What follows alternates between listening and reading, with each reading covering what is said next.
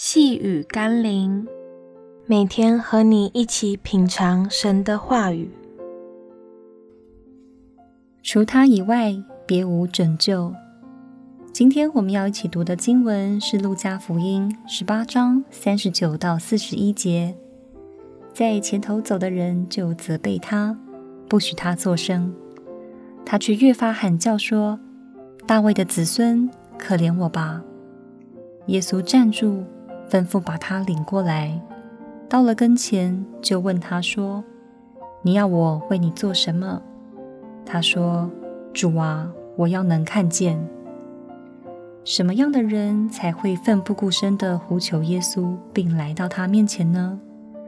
通常是身处绝境，想尽各种办法，寻求各种人助，耗尽一切资源，却仍然穷途末路时。才会想到还有一位传说中的耶稣，并试着向他发出呼声。但其实你可以有更好的选择，就是在第一时间就寻找他，呼求他，奋力的、竭尽心力的，如同那瞎眼的巴迪买一样，不要去在乎身边的人怎么看你，不要听那些闲言闲语或是责备的声音。任何人都不应该成为拦阻你到耶稣面前的因素，因为任何一个愿意奋不顾身到耶稣面前的人，耶稣必定会对他说：“你要我为你做什么？”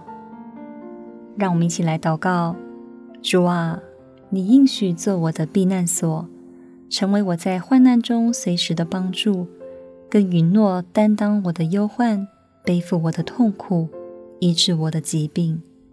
但似乎唯一的问题是，我并没有奋力地呼求你、寻找你，因为当有人制止我、拦阻我、批判我的时候，我就退缩、软弱、迟延。